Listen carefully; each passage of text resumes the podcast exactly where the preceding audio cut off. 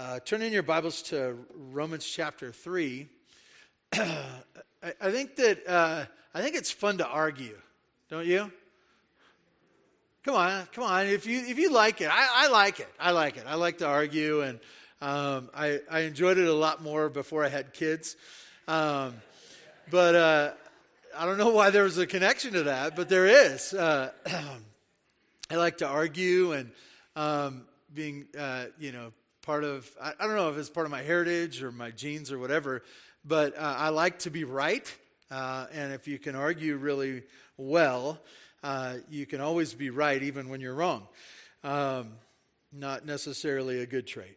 Um, but I, I, think a lot of us like to argue and we like to prove our point. We like to hear ourselves talk. We like to uh, uh, show how smart we are. Uh, and so we'd like to talk about or argue about anything. You know, the weather, uh, food, what's better, uh, sports teams. Like, it, it's just fun to talk about all these things. Um, especially, you know, there's this sense that it doesn't matter. It doesn't matter. We're just uh, spending time. And uh, it's kind of like meaningless banter. Uh, I know people have used those words. Uh, this morning, we're looking at a passage, and we're in the midst of a section of Scripture that could be called meaningless banter on one side, and on the other side, it's desperate logic. Desperate. Um, and uh, God is communicating uh, to a group of people uh, in Rome, and He's communicating with them through Paul desperate logic. Desperate logic. This idea that you, you, you got to get this. You got to get this. This is so important. And, and to a group of people that uh, was used to meaningless banner. Uh, this idea that, ah, I'd love to talk to you. I'd love to share with you my opinions and this, but what about this and what about that? Um, and so that kind of sets up for us this morning God's Word. Um, if you'd stand in honor of God's word, I'd like to read to you from Romans chapter 3 down through verse 20. God's word says this uh, Then what advantage has the Jew, or what is the value of circumcision? Much in every way. Uh, to begin with, the Jews were entrusted with the oracles of God. Uh, what if some were unfaithful? Does their unfaithfulness nullify the faithfulness of God? By no means. Uh, let God be true, though every one were a liar, as it is written, uh, that you may be justified in your words and pre- uh, words and prevail when you are judged. But if our unrighteousness serves to show the righteousness of God, what shall we say? Uh, that God is unrighteous to inflict wrath on us? I speak in a human way. Uh, by no means. For then, how could God judge the world? But if through my lie God's truth abounds to his glory, uh, why am I still being condemned as a sinner? And, and why not uh, do evil that good may come? As some slanderously charge us with saying their condemnation is just. What then? Uh, are, are we Jews any better off? No, not at all. Uh, for we are already charged, uh, we, we are already charged that all, both Jews and Greeks, are under sin, as it is written. None is righteous, no, not one. No one understands, no one seeks for God. All have turned aside, and together they have become worthless. No one does good, not even one. Their throat is an open grave. Uh, they use their tongues to deceive. The venom of asps is under their lips. Their mouths, uh, their mouth is full of curses and bitterness. Their feet are swift to shed blood. In their paths are ruin and misery, and the way of peace they have not known. There is no fear of God before their eyes. For we know uh, that whatever the law says, it speaks to those who are under the law, so that every mouth may be stopped and the whole world may be held accountable to God. For by the works of the law, no human being will be justified in his sight, since through the law comes knowledge of sin. God, thank you for this morning and the blessing of uh, having our youth lead us in worship and being able to sing praises that you so deserve, even greater uh, than we can sing. God, thank you for your word that you've spoken to us and not left us in the dark. Help us to leave the darkness even now as we hear from your word and rejoice that you have shown us uh, what we need, what we need to walk in the truth. God, thank you for this time. Bless each one here. We pray in Jesus' name. Amen. You may be seated. So, if you're here last week or, or the, even the week prior, we were talking about this Jewish thing, this Jewish thing where God's people, the Jews, had uh, this special relationship. They knew they were special to God because He told them. Uh, because he acknowledged that. And, and that was part of the history, and we see it over and over and over again uh, throughout the Bible, both Old and New Testament. And yet, uh, in Rome, as we look at this Roman church, we've already talked about in Rome, it was an incredible metropolitan city, uh, probably the largest city in the world, maybe up to 4 million people at this time. And just this amazing city, greatest city in the world. And so there were people from all different countries and places and nationalities and cultures, but also a large Jewish population. And as he wrote to this church, he was acknowledging both Jews and Greeks. And now he is focusing on Greeks as their, uh, uh, I'm sorry, as in Jews uh, in their special relationship to God. He has said in the last chapter, we looked at uh, this idea that the Jews are not spiritually with God just because of his special relationship with them, them being a part of Abraham, that they're not spiritually right and in right standing with Him just because of their birth.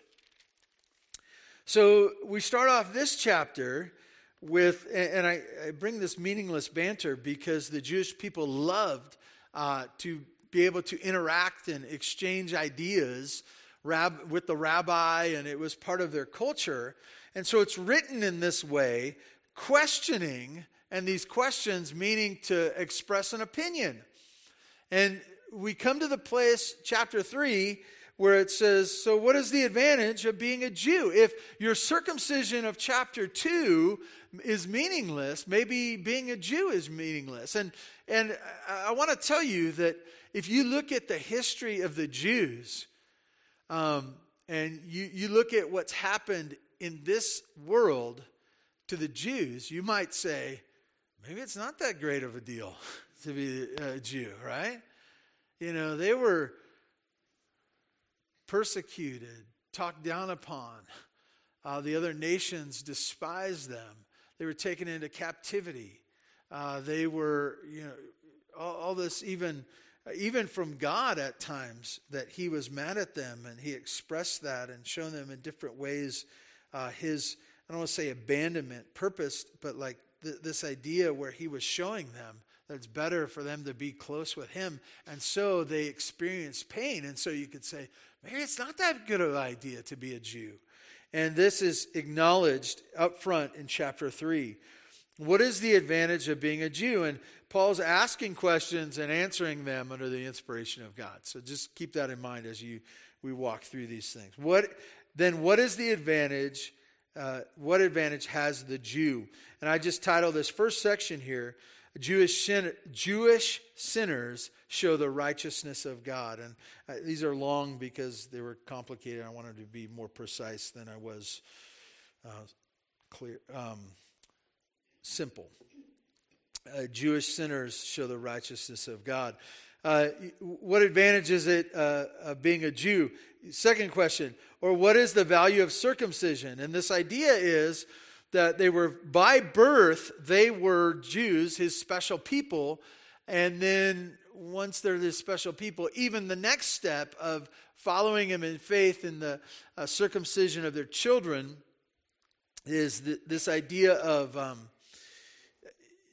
following him, doing what he says. Verse 2 says this Paul's answering this much in every way that it's good to be a Jew, uh, that there's this uh, abundance. Uh, it, it's good to be part of his people.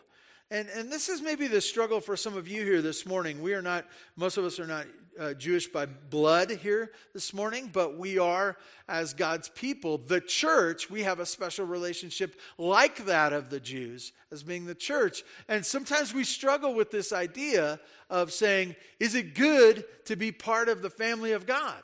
Is it good to be part of the church? And you, then you would list out, well, sometimes I don't like the people at church. You know, they're unkind to me. And maybe sometimes I feel like God is not allowing me the abundance that I could have as a sinner. And you, you start listing out maybe the things that you go, maybe it'd just be easier to be outside of the family of God. And yet he says, he's reiterating, he's assuring them that much in every way is it good to be God's people. To begin with, he says, verse 2 to begin with, the Jews were entrusted with the oracles of God. The oracles of God is this idea of the revelation or the prophecies, the special knowledge of God. Uh, it's good uh, if you look at the Old Testament and how God spoke to his people, you see that he was always in communication with them uh, that he was using the prophets in the Old Testament and he was speaking to them often.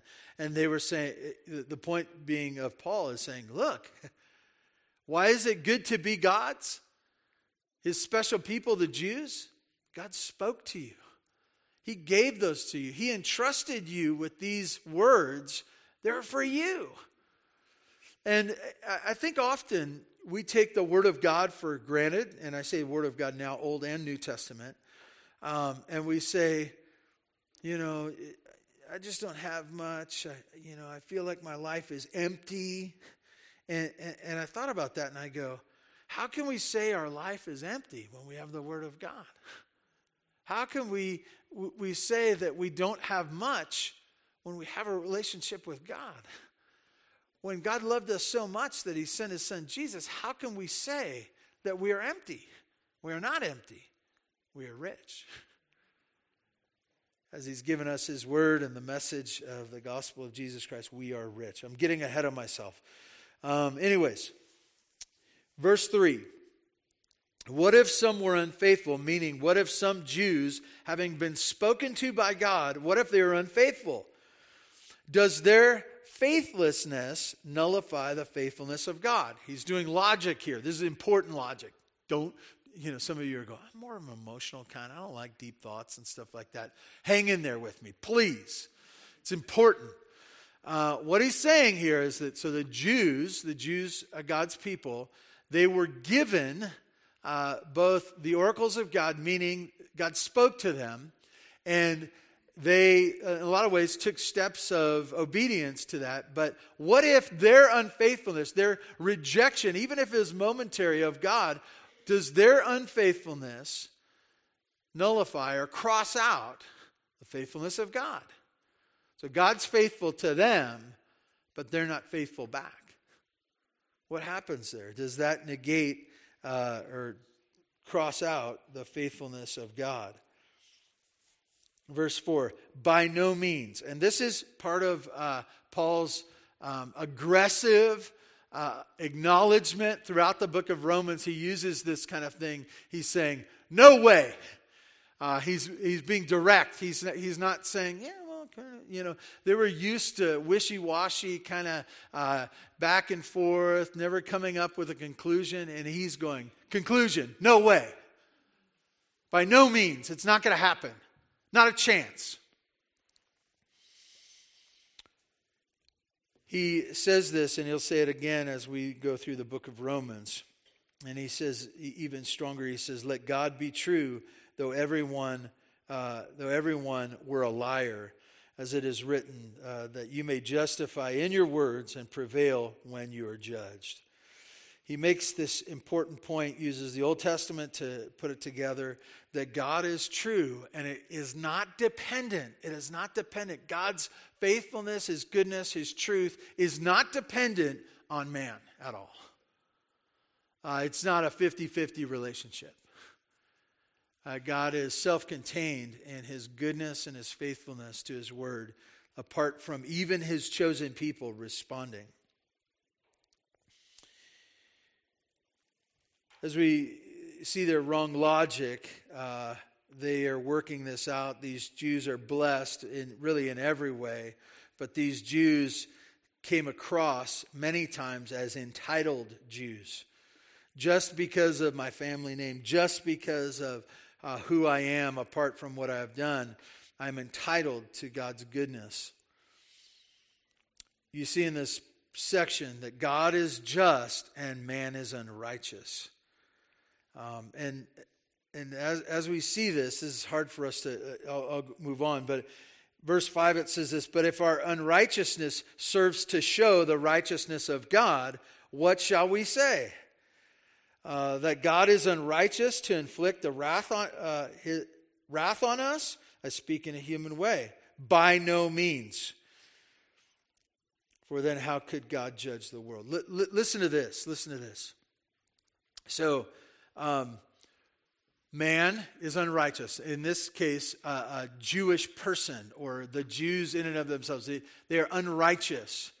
And God judges, God being righteous, judges them. And, and the idea, get that word right in there, right? That, that's helpful. We don't use the word righteous that much uh, since the 80s passed. Uh, but uh, just this idea of righteousness, when you think of that, it's being right before God or right uh, in, in, truth, right? It's, it's not th- this opinion anymore. It's doing and being and thinking, saying what is right. And you have God doing that, but man not doing that. And so when God brings his wrath, his anger, his judgment on unrighteousness, it shows what? His righteousness. Uh, if he was unrighteous too, uh, there would be no need for him to show uh, punishment or wrath upon anyone. He would just be this, uh, you know, nobody cares. I'm just making stuff up. Nothing matters. But when he brings about his punishment, he is showing his righteousness. And, and that is a good thing to see his righteousness. Um, if we saw unrighteousness, it's kind of like, if I could say it this way, it's kind of like when parents discipline one of their children, it's good for the other children to see, right? Uh, not necessarily to see all the, you know, all the whack, uh, but uh, to know that it happened, to know that it happened, right? They did what was wrong. They did what was wrong, and they received a penalty. Why? That, why that, it trains everybody, right? That righteousness is important. And this is the picture that God shows, and he says it's good. It is a good thing in the Jews' unrighteousness for God to display his righteousness. And he's talking about this in human terms so they can understand, so we can understand. Um, verse 7 uh, But if through my lie God's truth abounds to his glory, why am I still being condemned as a sinner? And why do, uh, do not evil and why not do evil that good may come? Uh, bringing back this banter or logic, uh, some Jews would say, and some, some of us would say, well, if uh, my unfaithfulness, my doing my own thing, if God's glorified in showing his righteousness, shouldn't I just sin some more? Uh, so that God can be on display better to all those people that they could see how he hates unrighteousness, and I'm actually an instrument of showing his goodness uh, by sinning a lot. Um, and uh, the point here, um, as uh, the, point here is this: that uh, condemnation of this is just, both by the outside world when we act this way, or the Jews act this way, and also condemnation from God. Um, God will not be tricked, right? He will not be used, he will not be manipulated. Uh, we are to follow him in righteousness. We are to walk in holiness. We are to obey his word no matter what. Uh, and we can't uh, twist the logic and say, no, really, it's good that I'm sinning because I'll have a great testimony later. yeah. No, we're to walk with him today. Jew or, uh, or non Jew, we are to walk with him today. So we see Jewish sinners show the righteousness of God. As we move on, we move on to a passage that many of us know, at least uh, a portion of it. And it is a very important passage. And it might be a, a challenge to you this morning as we look at this. Uh, and, and this section is all people who think that they are not bad are filthy sinners. Are filthy sinners. Are you a sinner?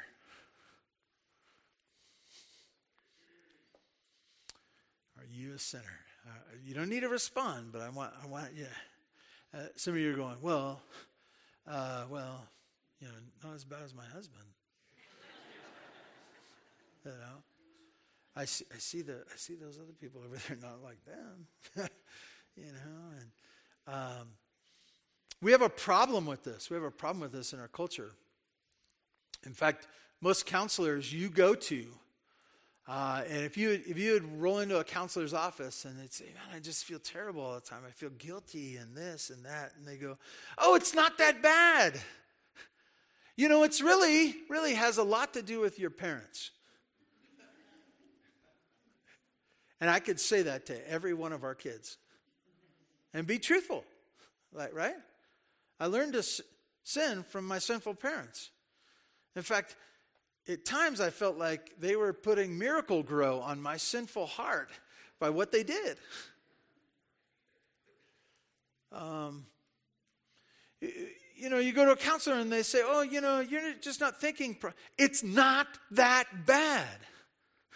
Everybody does it. I figured it out. You're not that bad. That's, that's unrealistic guilt. You, you shouldn't have felt guilty. You're not a guilt. You, shouldn't feel guilty about anything. You're just being you.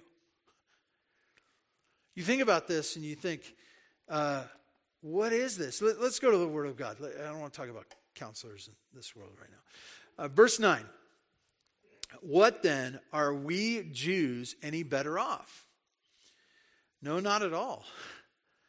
For we have already charged that all, both Jews and Greeks, are under sin, as it is written. And so what we get here is this setup where he talks about Jews. He talks about Jews and he says, wait, if Jews are a mess and they, they are unrighteous by what they have done, they're no better off. And he connects it and he says, now I want to bring in the Greeks back again. And he says, he makes it clear. He says, for we already charged first, cha- uh, first couple of chapters, second chapter mostly, uh, that all, both Jews and Greeks, are under sin. Both are guilty of sin, Jews and Greeks.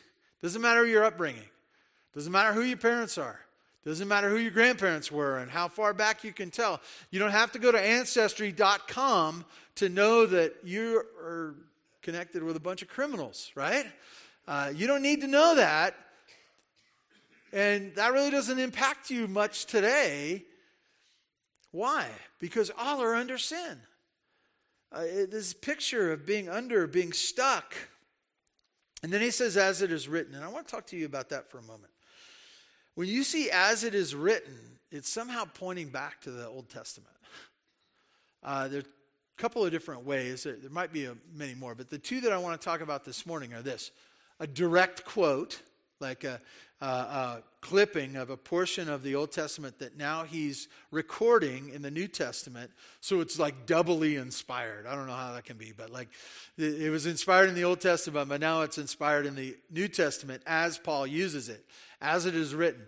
Or the second way, he says, as it is written, and he just kind of summarizes um, an Old Testament teaching. But even even that, you know, some of it's just too small and it's repeated so many times in the Old Testament, we don't know which verse it's from. And we're going to have some of that uh, this morning. I, I think it's important for you to know this that the Old Testament and the New Testament agree. agree. What's taught in the Old Testament is taught in the New Testament. And what's taught in the New Testament most of the time is in seed form in the Old Testament, right? Maybe not as many details, maybe just alluded to. We'll get back to that later, you know, as if God's saying, this is the beginning part of the story. We're going to catch you up on that in the New Testament history, right? Uh, as things unfold. And so that's what he's saying here. And he says, I, I want to talk to you about being under sin, both Jews and Greeks. Old Testament quotes, same teaching, more details, okay? We love to talk about the goodness of man, That's not what this passage is about. It's talking about the guilt of man. The guilt of man. And it's a big deal. It's a big deal. Um, the guilt of man. So, so we see three sections in, in, this, in this passage, these quotes being put together line by line, quotes from the Old Testament, teachings from the Old Testament. Um, really, three sections the, the character of man, uh, the conversation or the speech of man, and the conduct. Somebody put those three C's together, so it's, it's supposed to be easy, for, easier for you to remember, but most of the time it's not. Uh, the character, the conversation, and then the conduct of man, but the conversation being speech, okay? Um, in the conduct of man, or the character of man, we see this. And this, this is taken, uh, these lines are taken from Psalm chapter 14, verses 1 through 3. Don't turn there be, because we're in Romans, but the, you just know that that's where he's getting it from. And what he's saying is this teaching of the sinfulness of man was in the Old Testament. But I want to put it together to, for you here in simple ways that you might see it. And he starts off with this grand one, the one that should be uh, marked in our mind none, none is righteous, no, not one. No one is righteous. No, not one. It's this reiteration. Uh, it's not. It's not your mom. It's not your grandmother. It's not your baby. It, it, it's not. Uh, it's not your little boy. It's some of you moms. I just need to tell you, it's not your little boy. It's not. It's not your teenage boy either, right? I mean, you, you want to think everything's perfect. It's not. There's none righteous, and and uh, I make a joke, but it's not a joke. There's no one that is right with God in and of themselves. None. Not one. We, we want to make this argument that, you know, yeah, I've sinned a few times. You know, but there's people that are much better than me. They haven't, you know, they're not sinful. Not one. It's important. This is an important piece of life for you. When you go out, uh, if, you, if you're in school, you should think in the morning, I'm going to go see the other unrighteous people that need Jesus. That should be fixed in your mind. Uh, when, when you, you're reading about the news and you're thinking of a country that you've never, uh, you've never visited or you don't know anybody from, what can you know about them? None righteous, not one. Politicians, no, nobody questions, right? nobody.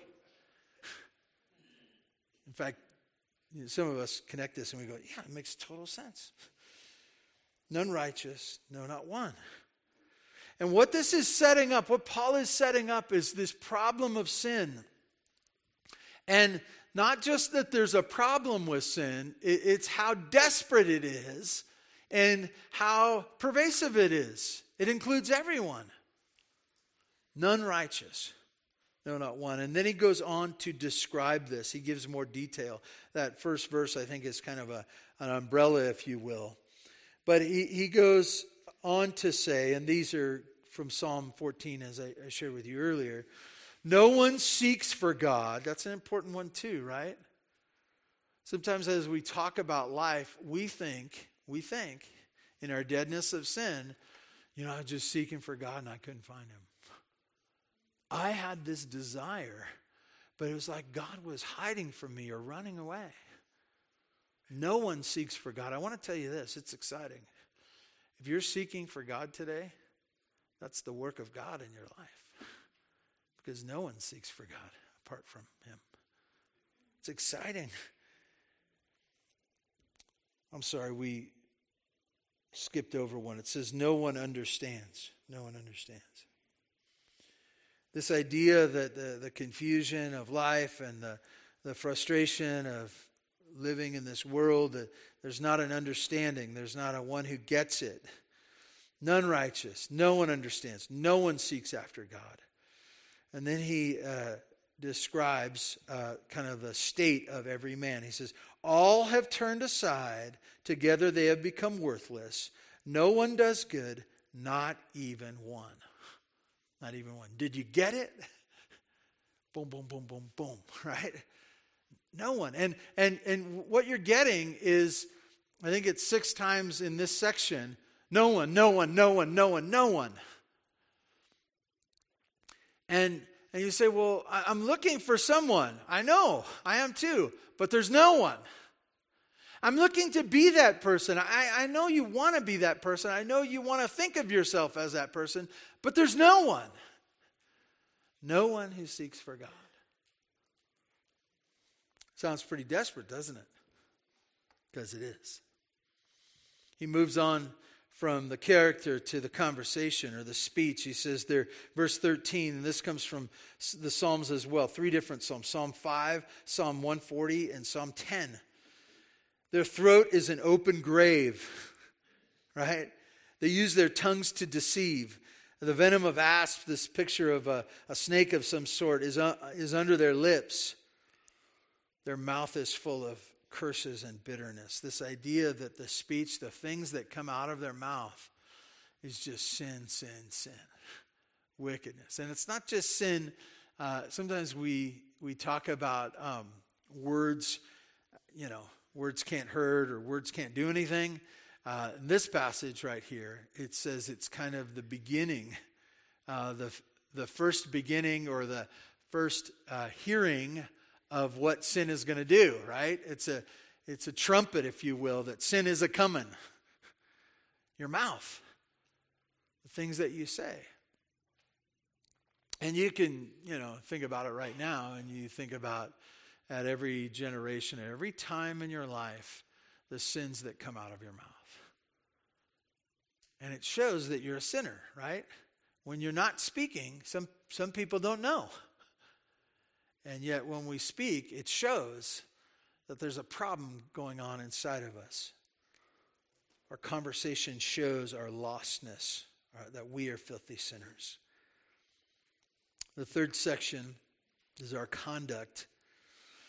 Their feet are swift to shed blood, in their paths are ruin and misery, and the way of peace they have not known.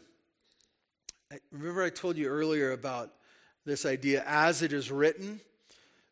Well, um, there's a bunch of verses talking about shedding innocent blood, the, the feet connected to that, the path of ruin and misery, and uh, the way of peace not known. There's a bunch of those, but these are probably just general teachings of the Old Testament where Paul was thinking about um, by the inspiration of God. What, what had gone on in the Old Testament?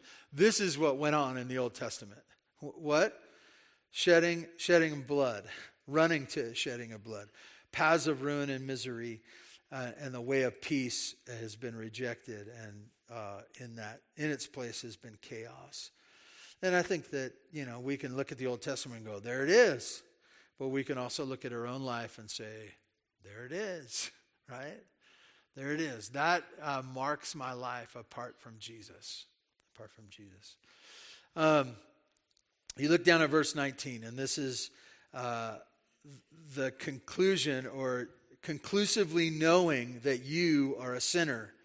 Verse 19, um, uh, now, uh, now we know that whatever the law speaks, it speaks to those who are under the law, so that every mouth may be stopped and the whole world may be held accountable to God. Verse 20 For by works of the law, no human being will be justified in his sight, since through the law comes knowledge of sin. Comes knowledge of sin. Let me explain that to you.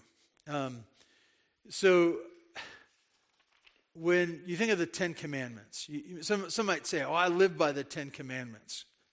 Uh, good for you. Good for you. Um, but if you really dwell on the Ten Commandments, um, what does that show you? Um, if you really work it out and you even go to the New Testament teachings in the book of Matthew where Jesus uh, redefines some of these things at its heart, what do you find out? You find out. Let me ask you this if you go through the Ten Commandments and Jesus' further teaching in the book of Matthew on the, those Ten Commandments, do you say, oh man, I'm righteous? what a good boy am I? You know, no. If you really truly understand them, all it points out is what God expected and that you failed. That you failed. And so there's this sense of guilt that comes from knowing God's law. Do people who don't know God's law still feel guilty? Sure. Sure, right? Why? Because God has made them, right? It says that in uh, chapter one of the book of Romans. It talks about this, this, this whole idea of even people who don't know anything about God. You know, they're born in a, uh, you know, they're born under a rock in the, um, trying to think of places that we don't have people who live there. Um, you know, far, far away, out in the Mojave Desert somewhere. You know, they're talking to their turtles. You know, uh, if they're born out there and they, they've never had contact with anybody, they'd still feel guilty. And you say, that doesn't make sense. I know, but know this. If we're born sinful, if we're born sinful, and even if we don't know, you think, well, if you don't know, no, God, God has, has his fingerprints on us, right? Made in the image and likeness of God, right? That we, were, because of our creation, we know the difference between right and wrong, even apart from this. But these Jews, what did they know? They knew the law. And what did the law tell them they were? They're honest. I'm a lawbreaker. I know the law and I know that I am guilty. Some might say, well, I'm trying to be good so that I would be justified. This passage tells us that no one, I, I want to read it again, okay? Uh, it says, verse 19, now we who know that whatever the law, think of the Ten Commandments there or the whole Old Testament, says uh, it speaks to those who are under the law so that, uh, that every mouth may be stopped and the whole world may be held accountable so that they can be held accountable because of what they know. Verse 20, for by the works of the law, no human being will be justified in his sight. Do you get it? Not one. Not one. And, and this, this idea is, is important, okay? The, the idea of justified is different than righteousness. And, and this is how it's different. Righteousness just means that you're good. You're good. After being unrighteous, how can you be made right or justified? How can you be made right? Justified? That's that word, justified. Think about this. Everyone's trying to be justified. Everyone's trying to be right with God. And in this passage, it tells us by being good, by being good, you cannot be made justified, right with God. Very important. So, uh, as we look at this, we see we're in a heap of trouble. There's no way out for all of us. Let's close in a word of prayer. No, let's not close in a word of prayer. I don't want to. I don't want to leave you there. Um, what a mess. And the question comes up and should come up for those of us. You, you, we can still fight it. We, we can still fight it. Some of you are fighting it right now. You're going, oh, I'm not that bad. Not that bad. Won't have it. Haven't murdered anybody yet. You know, I, I, I'm not that bad. I'm not as bad. You know, I'm, I'm on the, in the top 10% of goodness. 20 or so, you know, 20%, you know. I haven't failed. I want to tell you, you're using your own standard and not the standard of God. Your creator, the only one that matters. Um, we're in a mess. Which brings up the question how can we be right with God while we are wrong? How can we be right with God while we're wrong with God? And you're saying, This is getting more desperate the more he talks. I just want to turn the corner here. I want to tell you uh, there's a simple problem with a simple and effective solution. Uh, I'm not much of a mechanic. Some of you can say amen right now. Um, and, and all of us have had this experience when our car doesn't work. And car doesn't work, and we don't know what's wrong with it. And take it in or somebody who knows something and they say, Oh, here is your problem. Here's your problem. What is it? It's your battery. Your battery's dead. It's done. You need a new battery. And you say, No, I don't want a new battery. I'll just put some gas in it. I'll put some fresh gas in it. I'll put fancy gas. I'll put the, you know, the $9 a gallon gas and not the $6 a gallon gas. Thank you for laughing. Thank you. You know, we'll laugh until we cry, all right? Okay. Um, we, we look at this and we see a problem of our battery or maybe even our heart, like this idea that this is the problem. And you say, well, I can fix it on my own. I can, I can put a little more. I can do this. I can do that. I can do it. I can do it. And I want to tell you, that's not the problem. Anything that you can fix is not the problem. There's a simple problem, and there's a simple there's one simple, effective solution. Just one. And when properly assessed, it's true. It, it, it's, it's isolated. This is the problem. It's not that you need better self esteem. It's not that you need more money. It's not that you need to move out of California. It's not that you need a new husband, wife. Uh, Sell your kids on eBay or anything like that.